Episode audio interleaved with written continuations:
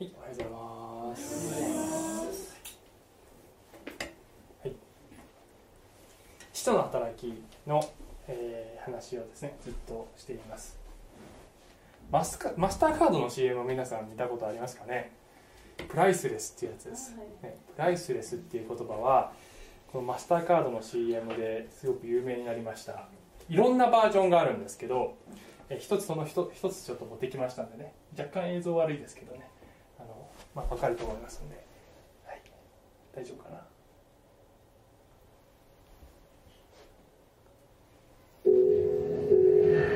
現地でアップグレードしたコテージ360ドル。ついつい買ってしまったペアルック130ドル。突然2人で乗りたくなった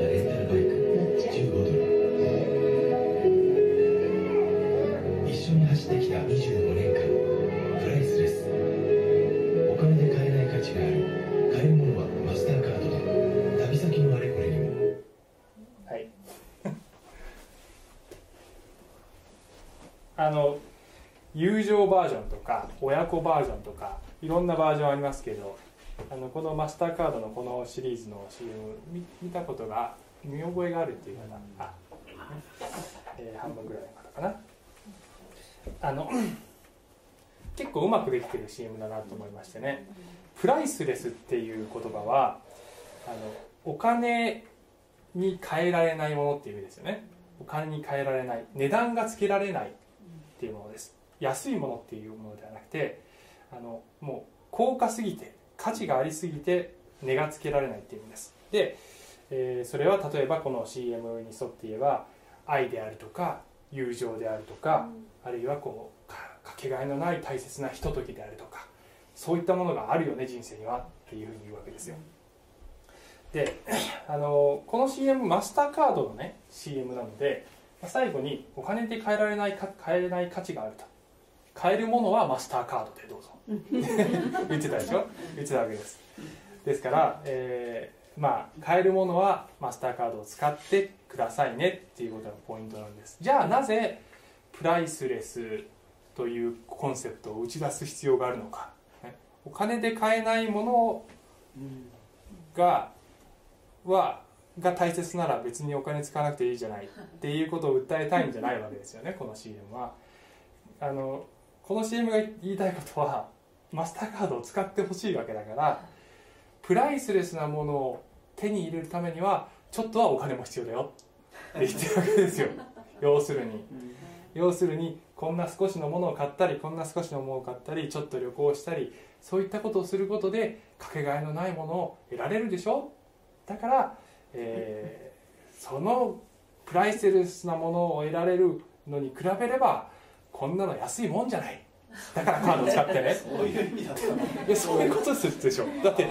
プライスレスなものあるからカード使わなくていいですよって言わ言わないわけでしょ。カード使ってほしいためにこれを言ってるわけです。金で買えないものないって言ってんじゃない。の金で買えもっと言えば金で買えないものはないって言ってるんでしょうかでも金で買えないものもありますよって言ってるからでもねあのそれにも 多少の何かしらのコストは必要ですよってまあ暗に言ってるのかなと思うんです。で、えーこれはなんかこう企業の論理にうまく載せられてるような感じが、えーするんですけど今回私よく考えると、まあ、ある程度の真実を含んでるかなと思わずにはいられませんでした。っていうのはあのコストっていうのはお金だけじゃないわけですよね、まあ、お金で買えないものはあります。だけどあのお金だけがコストじゃなくて例えば時間もコストですよね。エネルギーもコストですよね、えーですからあの例えばさっきの夫婦バージョンで言うとあのかけてるお金はまあちっちゃいものだだけど25年という歳月を共に過ごしていくという時間としてのこのコストはこの夫婦関係が深まっていくためには必要だったと言えるかもしれないし、えーまあね、四六時中夫婦が一緒にいるわけではないですけども例えば私が娘とあの、えーいい関係をいい親子関係を築こうと思うとあの私がただ働いてお金だけ払ってればそれで済むというわけではないわけですよね。あの養育費も教育費も払えばそれで娘は育っていくかもしれないけど親子関係はそれだけでは築かれない。時間を作ってあげるという犠牲がないとこのプライスレスな親子関係は作れないわけですよ。だから、えーお金だけに限らず何かしらのコストをかけることによってプライスレスな価値が生み出されるという側面も確かに人生にはいろんなところである。と、えー言わざるを得ないんじゃないかと私は思いました。えー例えばあのその親子人間、まあ、人間かあの親子関係とか夫婦関係だけじゃなくて友情でも壊れた友情を立て直すためにはその人を許すっていうことが必要かもしれないね。許すってすごいエネルギー使いますよね。でエネルギーってコストですよね。だからその壊れた友情を立て直してより深い関係になるというプライスレスなものを得るためにはやっぱりそこにコストが必要かもしれないですね。ある意味での。ただしコストっていうものはそのどこにかけても価値が生まれるわけではないわけですね。例えばギャンブルにお金をつぎ込んだらたまには大当たりするかもしれないですけども長期的に見ればそれは結局損失につながっていくように、まあ、なってるわけですよ大体は、えー人生でどこにコストをかけることによって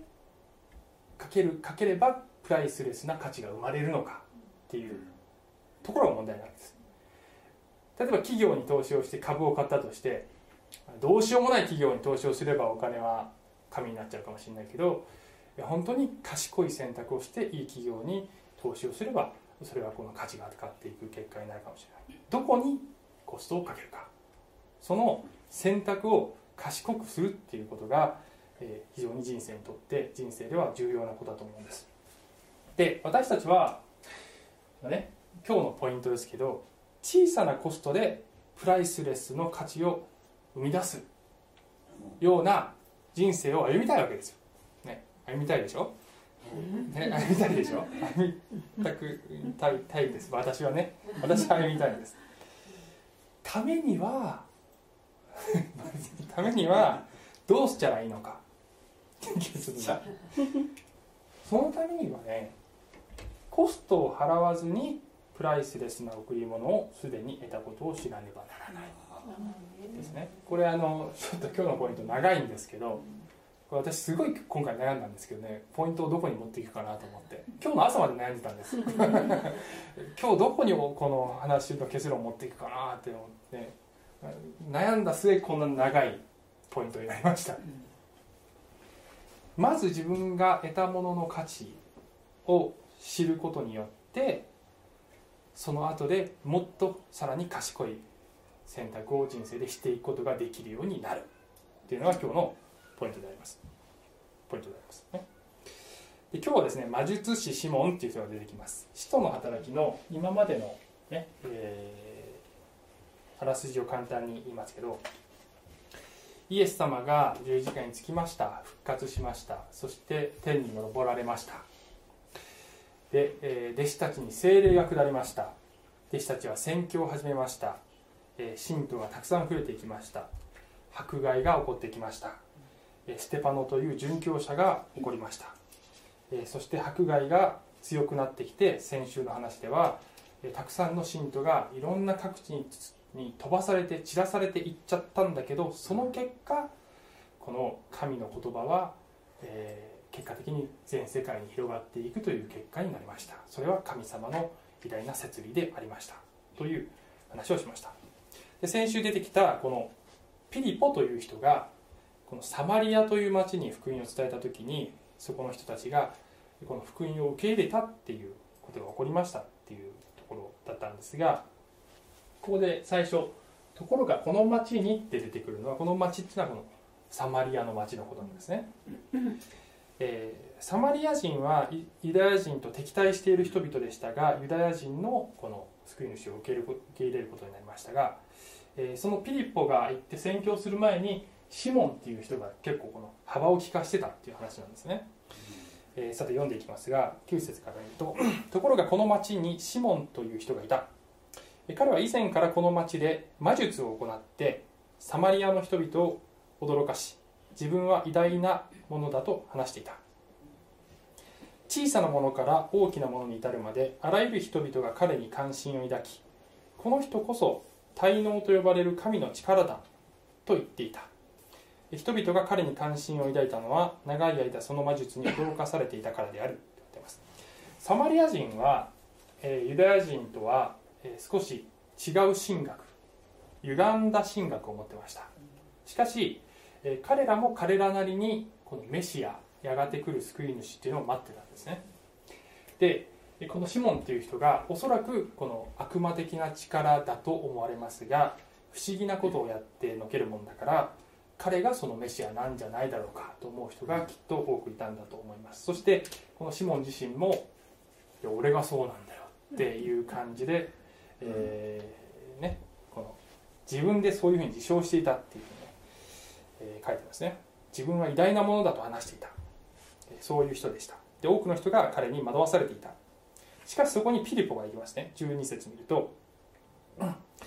えーしかしピリポが神の国とイエス・キリストの皆について述べるのを信じた彼らは男も女もバプテスマを受けた。って書いてます。でこの後ねこのシモンが敵対するかというと驚く展開になるんですけど13節。シモン自身も信じてっていうかねバプテスマを受けいつもピリポについていた。そして印と素晴らしい奇跡が行われるのを見を見て驚いていたって書いてあるんですね、えーもうねあの奇跡のレベルが違いすぎて 違いすぎてもう彼自身も負けを認めざるを得ないっていう。もう人々がもう完全に、えーね、シモンのお客さんが捉えちゃってる状態でであのもう対抗できるような状態じゃないわけです。でシボンも降参してバプテスマを受けたって書いてあるんですが、えーここには正しくない動機があったということはこの話後の話で分かってきます、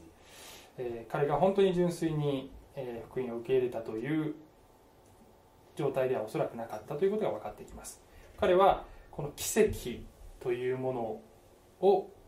学ぼうとして、まあ、ピリポにひっついていったんだと思いますね、えーで14節から見ると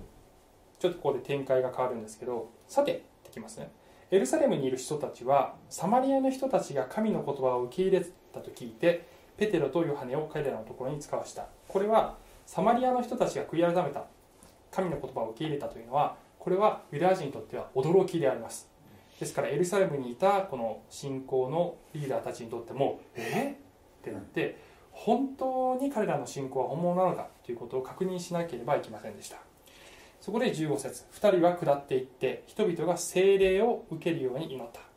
彼らは主イエスの皆によってバプテスマを受けていただけで聖霊がだまだ誰にも下っておられなかったからである。2人が彼らの上に手を置くと彼らは聖霊を受けたって書いてあります。で聖書に詳しい方はえちょっと待ってってここでね 思うかもしれません。イエス様信じたらすぐ聖霊受けるんじゃないの？ってね思うでしょ？思思うわけです。あの聖書を見てるとえイエス様信じてもこう聖霊を受けるまでに時間的ギャップがあるよねっていうことになるんです。でねこれ結構難しくてですねこれいろここにもいろんな解釈があるんです。であのいろいろ調べても、えー結局ねあんまりちゃんとした説明はなかなか見つからないんだけど結局その一つだけ唯一これはちゃんと説明になってるっていうものがまあねあ結局中川先生なんですけど からあの教えられたのが結局納得がいくんですけどなぜこういうことが起こったのか、うん。聖書はまずあの人が神様を信じたら必ずその時点で聖霊を受けるんですね、うん。それはもうあの基本的にはそうなんです。ですが、えーここではあのそうなってない理由がちゃんとあるんです。それは、えーまず第一にサマリア人がいこのイエス様を信じるっていうことはもともとサマリア人っていうのは違う神学を持っていてエルサレムの優位性またユダヤ人の優位性というものを認めてないんうんですよね。で彼らがその信じてもしそこですぐに精霊が下って威厳とかを話し始めたらこれ生理学だったのが分かったっていうのはこれは印を伴ったからだと思います。おそらく威厳が伴ったからだと思います。えしかしそれがすぐに起こっていたらそのサマリア人はこの救いはエルサレムのその人たちに権威があってそこから来てるんだっていうことを認めないまままた歪んだ信仰を培っていってしまうかもしれない。リスクがある。ということは一つ。あのサマリア人がエルサレムの人たちの優位性を認める必要があるっていうことが一つ、もう一つはあのペテロがですねまだイエス様と行動をしていた時にイエス様がペテロにあなたに天国の鍵を授けますっておっしゃるんですね。で後のストーリーの展開を見るとペテロによってユダヤ人にとってはですね世界には3種類の人がいるんです。ユダヤ人と違法人とそしてサマリア人っていう3つに分かれるんです。でこの使徒行伝のストーリーを見るとこの3種類ともペテロが鍵を開いてるんですね、えーまずユダヤ人に関しては聖霊が下った時にペンテコステの日に彼が説教して3000人の人が一気に信じた。そこでユダヤ人にこの天国の門が開かれた。でここではサマリア人が聖霊を受けるためにわざわざペテロが行ってそこでその鍵を開くんです。でそこに聖霊が下るんです。でこの後に11章ぐらいまで行くと、えー違法人が、まあ、コルネリオっていう人が出てきますけどそこでもペテロが行って違法人が救いを受け入れたっていう出来事が起こるんですけどそこでもペテロが鍵を開くんです。だからこのイエス様が鍵を授けたっていうのはペテロがこの3種類の人類の3種類の全てに鍵を開くことになるっていう、えーことだっていう解説があるんですね。で私は結構それに納得していてえここで起きてるのもそういうことだというふうに思うんです。ですから、えー今の時代はもうあの今の時代は私たちは信じたらすぐに聖霊を受けるんですがこれは最初に御国の門が開かれる、えー特殊なケースである。そしてそうなったのには理由があるっていうふうに考えるのは、まあえー理屈にかなっているかなと思うんですね。えーはい、で、えー聖霊をね受けました。で18節見ると人たちが手を置くと聖霊が与えられるのを見たシモンは人たちのところに金を持ってきて。はい、ねここからね、はい、持ってきちゃいました。金を持ってきた。私が手を置いたものが誰でも聖霊を受けられるようにこの権威を私にもくださいと言った。ペテロはごめんなさい笑ってしまいました。ペテロは彼に向かって言った、えーあなたの金はあなたと共に滅びるがよい。あなたは金で神の賜物を手に入れようと思っているからです。あなたはこのことについては何の関係もない。それに預かることもできません、えーあなたの心が神の前に正しくないからです。だからこの悪事を悔い改めて主に祈りなさい。あるいは心に抱いた思いが許されるかもしれません。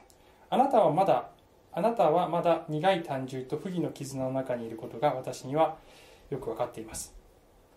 ね、ペテロがすみませんここ鍵括弧で閉じ閉じがあの受けてますけどペテロがまあ厳しい言葉を発しますね。シモンは答えて言った。あなたの言われたことが何も私に起こらないように私のために主に祈ってください。っていうわけです、うん。このシモンという人が後に悔い改めたかどうかということは、えー聖書にはね書いてないんですが伝承によるとこの人は、えー1世紀2世紀3世紀にキリスト教の最大のその、えー脅威となるグノーシス派という、えー異端的な思想の開祖になる。っていうふうに、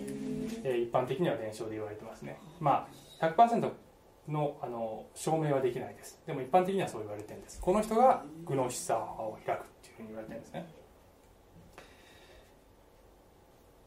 ねだからあのでグノーシス派というのは、まあ、ちょっとややこしいんで細かい説明はあのしませんけどもまあね、えー物質は悪である。霊は善で物質は悪であるっていう考え方でであの物質は悪なので、えー禁欲的なね、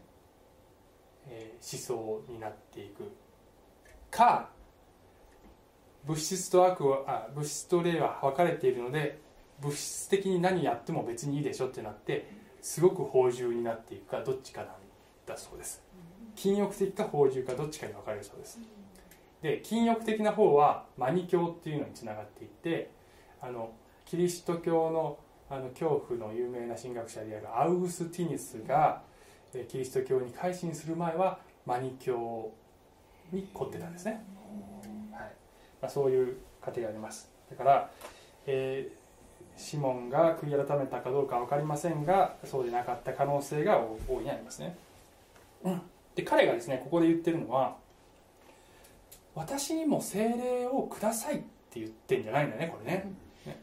精霊を与えるこのすごいことを私もできるようにさせてくださいって言ってるわけです。であの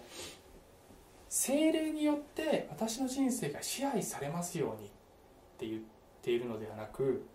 精霊を支配できる自分でコントロールできる力が欲しいと思ってるわけですね。精霊は神様ですから神に支配されるんじゃなくて神を支配しようとしてるわけですね、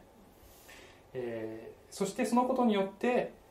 この他の周りの人も精霊ぐらいは受けてるよ。だけど彼らと同じじゃ嫌だ。自分は彼らよりもさらに上に立つ、人々よりも優位に立つような立場になりたいっていう思いが彼にあったからペテロは「お前は苦い単純で見せている」っていうような言葉でこうやり返されることになったんだと思います。ペテロに言わせれば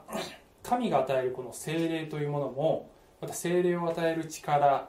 というものも、まあ、これは人たちが与えているわけではないんですが神様が与えてるんですがいずれにしても神が与えてくださるものは金で買えるようなチープなものではない。これはプライスレスなものなんだ。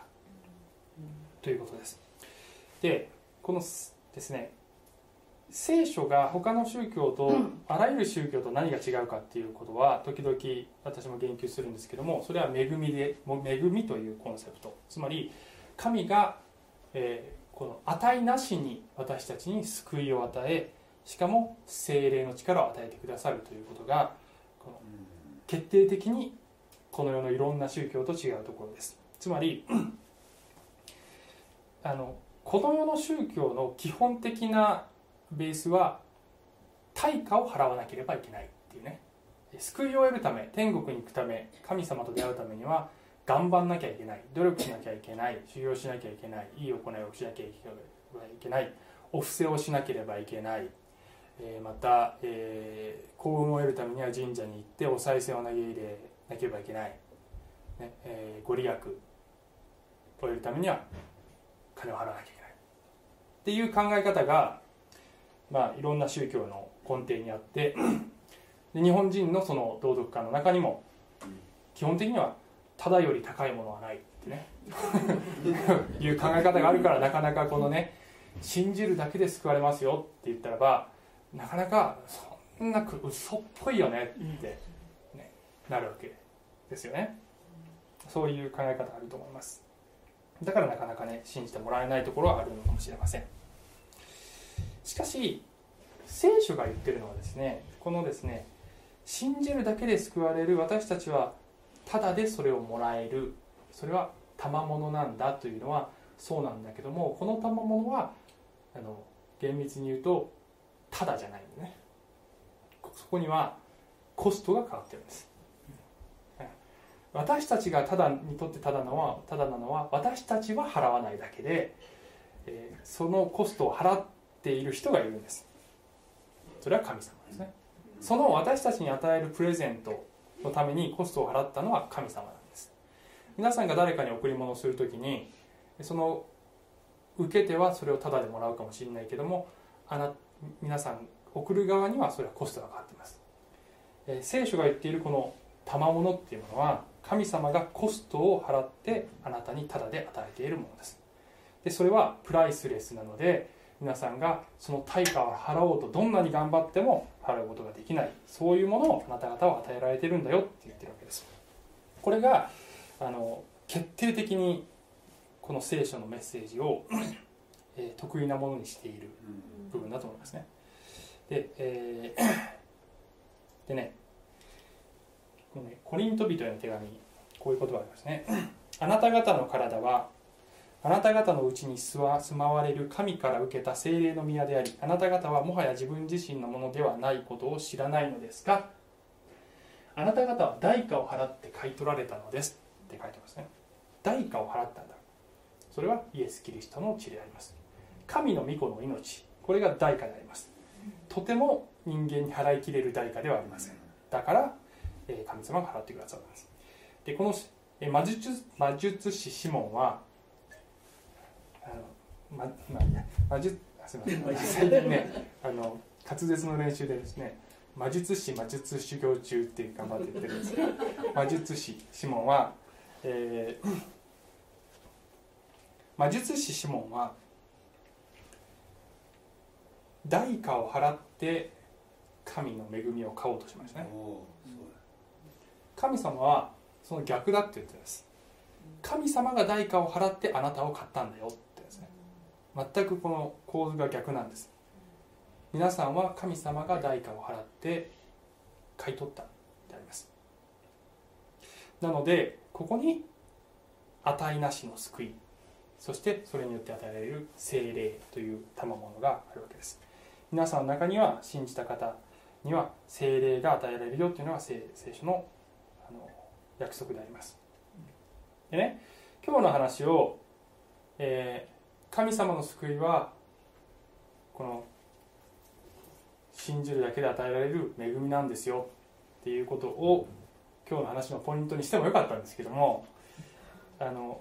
そうじゃなくてね今日の話は小さなコストでプライスレスの価値を生み出すためにはコストを払わずにプライスレスな贈り物をすでに得たことを知らねばならないという長いポイントですよね、えーなぜそういうふうにしたかというと聖書のいろんなところを見てもここで終わってないわけですよ、あなた方は恵みによって救われましたね。The end じゃないんです。この次にですから自分の体を持って神の栄光を表しなさいになってるんです。でこれはあの値なしの救い。値なしっていうのはつまりプライスレスってことですよね。ただじゃないです。値をつけられないっていうことです。値なしの救いとそして値なしのその精霊というものが与えられましたよ。そうすると生き方が変化するんだよ。しないとおかしいんだよ。っていうところまでいかないとあのこの聖書のメッセージをフルに語ったことにならないのでちょっとそこまでね足を突っ込もうと思いました今日は。ここまででも別にそういうメッセージでもいいんですけどね。でもさらに突っ込みたいと思いました、えーこのですね生き方の変化って何かっていうともちろん善良なね、えー行動生き方をするとかすごい人格者になるとかもう長年のこの欠点とか癖が、えー治るとか、ねそういうことももちろん含むかもしれません。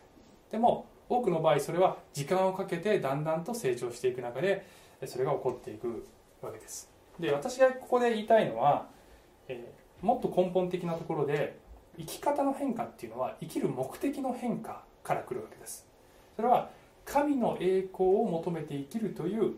それが人生の目的になることによって生き方が変化していくわけです。だからこの間に一つ段階をもう一つ入れてもよかったかもしれません。値なしの救いをいただきましたよ、そうすると人生の目的そのものが変わりますよ。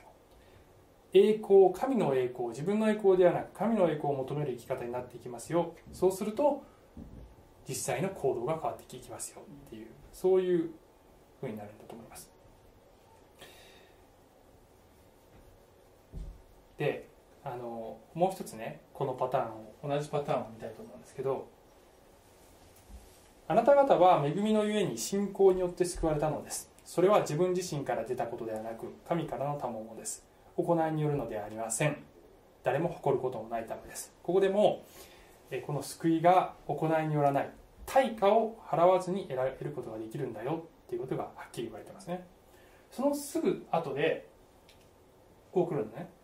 私たちは神の作品であって良い行いをするためにキリストイエスにあって作られたのです。神は私たちが良い行いに歩むようにその良い行いをもあらかじめ備えてくださったのですって言うんです。救いは行いじゃないよって言ったその直後に良い行いをするために作られたんだよって言ってるわけですあたかも矛盾してるかのようなことなんですけど矛盾はしてないんですよね。この人は、まあ、パウロですけどパウロパウロ先生は、えー救いは行いによらないんだ。だけど行いによらずに救われた人は行いが変わっていくようになってるんだよ。でじゃあどういうふうに変わっていくの？って言ったら大丈夫。神様がそのあなたがなすべきことも使命も与えてくださるしその力も与えてくださる。それは精霊の力によってそれをさしてくださるんだよ。っていうふうに言ってるわけですね。ですからここでも値なしの救いが与えられてますよ、まあ、精霊という言葉はないですけど、まあ、それも含んでるわけです。精霊が与えられてますよ。そしたら人生の目的が変わって生き方に変化が現れるはずなんだよ。っていうのが、まあ、聖書のこことさっきとこことだけじゃなくていろんなとこどこ見てもそういうパターンになってるんですね。でですね生き方の変化。ちょっと急ぎますけどね。ちょっと焦ってきました。時間が。生き方の変化が起こるとどうなるかというと、はい、生き方の変化が起こるとどうなるかというとその結果神様とのプライスレスな関係をこの地上において持つことができるしかつ天におけるプライスレスな宝をさらに包んでいくことができるようになるんです。生き方の変化というのはある種のコストになってきますね。コストはここで発生します。救われる時にはコストは発生しません。人間側には。だけど救われた後にはコストが発生してきます。それは人間関係で一番最初にある程度の犠牲を払わなければ時間という犠牲とかお金という犠牲とかそういった犠牲を払わなければ人間関係というものが成立しない誰かとの温かい友情というものは成立しないのと同じように神様との関係でも神様との時間を過ごす。あるいは礼拝をする。あるいは、えー、捧げ物をする。そういった神様との関係の中で築いていく。関係を築いていくためにそこにコストは発生してきます。でコストを払うとそのコストとは比べられないほどのプライスレスな贈り物を神様から返していただけるという構図になっているんです。小さなコストでプライスレスな価値を生み出すっていうのはつまりそういうことです。この人生で、えー、そのコストを払うかどうかはでどれぐらいのコストを払うかどうかはそれは人によってその人の信仰によってその人の決断で決めればいいんです。誰も人に強要しないし教会も牧師もこれぐらいコストを払いなさいってあのそれを言ったらカルトになっていきますね。それは自分で決めればいいんです。だけどあの時間でも献金でも奉仕でも何でもそうですけど誰も強要することはできません。自分で決めるんです。だけどその小さなコスト神様の栄光のために払ったコストはプライスレスな価値を生み出すことになります。それは絶対に言えるんです。あの5000人の給食っていうね話がありますね、えー、イエス様が 少ない食料で5000人を養ったっていう話です。少年が出てきますよね。少年がですねあのこの大麦のパン5つと小さい魚2つ持ってますってこれは弟子が言う言葉ですけどしかしこんなに大勢の人々ではそれが何になりましょうって弟子がイエス様に言うわけですよ。で少年がおそらくはここにこの食料ありますけどって持ってきたわけですねイエス様。5000人も人がいて食料を持ってたのはこの少年だけだとはとても考えられない。絶対他にも持っていた人いるわけですよ。だけどみんなこれを失ったら自分は腹空いちゃうなっていうことも考えるしこれをイエス様に捧げたところでそれが何になるこんなにたくさん人がいて？って弟子と同じように考えたんじゃないですかね。少年はそこまでね深く考えないです。幼子の信仰のなせる技だと思いますね。これも。少年はイエスこの食料が何になるか分からないけどイエス様に捧げてみようかなって思った時にこの有限の犠牲がどうなったかっていうと5つあ5000人の給食になって余り物が12かごになりました、ね、それは12かご12という数字にも意味があってね。それは、えー、あの、えーえー、なんていうんだっけ。それは127とか10完全数。完全数、まあ、無限性を表しています。ですからイエス様が無限にそれを増やすことができるお方であるということを示唆しているわけですね。有限のものを捧げたらイエス様が無限の価値を作り出してくれる。ということがここでもわかると思います。でもなかなかこんな生き方はできないです。なかなかできないですね。5000人のほとんどの人が考えたように、えー、捧げることによって何かが起こるなんてことはなかなかねあのそういうそういう勇気もないし信仰もないしないわけですね、えー、マシュマロテストっていうのを最後ちょっとだけ紹介したいんですけどマシュマロテストって有名なテストなんです。あの4歳児に4歳児の目の前にマシュマロを置くんですね。でおじさんが戻るまで我慢できればもう一つあげるよって言うんです。我慢できなくなったらベルを鳴らしてね。そしたら戻ってくるよ。でもその場合一つだけだよ、ね、戻ってくるまで待てたら2つあげるよ、ね、4歳児、ね、拷問のようなです。4歳児にとってはね、えー、平均3分しか、ね、ベルを鳴らすまで平均3分だったそうです、ね、3割の少年はおじさんが戻ってくるまでそれ15分なんですけど15分待てたのは3割の少年です。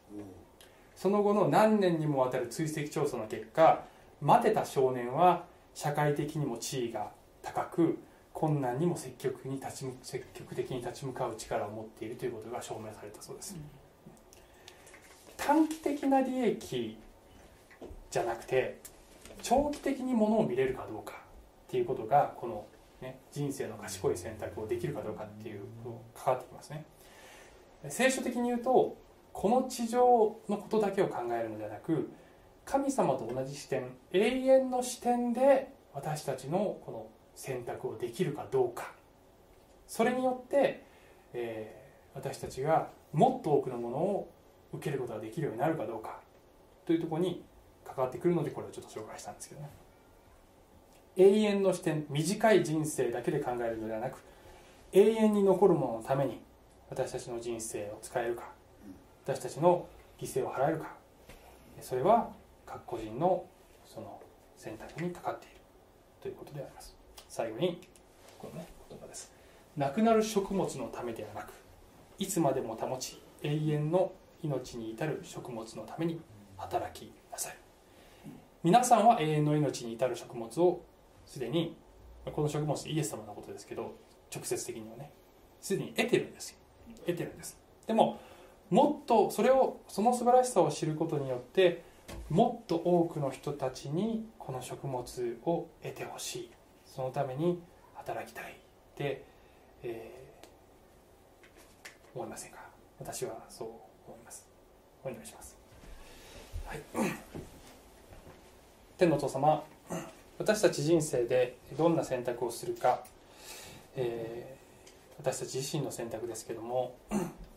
え短期的な、え利益のためにこのあまり賢くない選択をしてしまうことが多いかもしれません。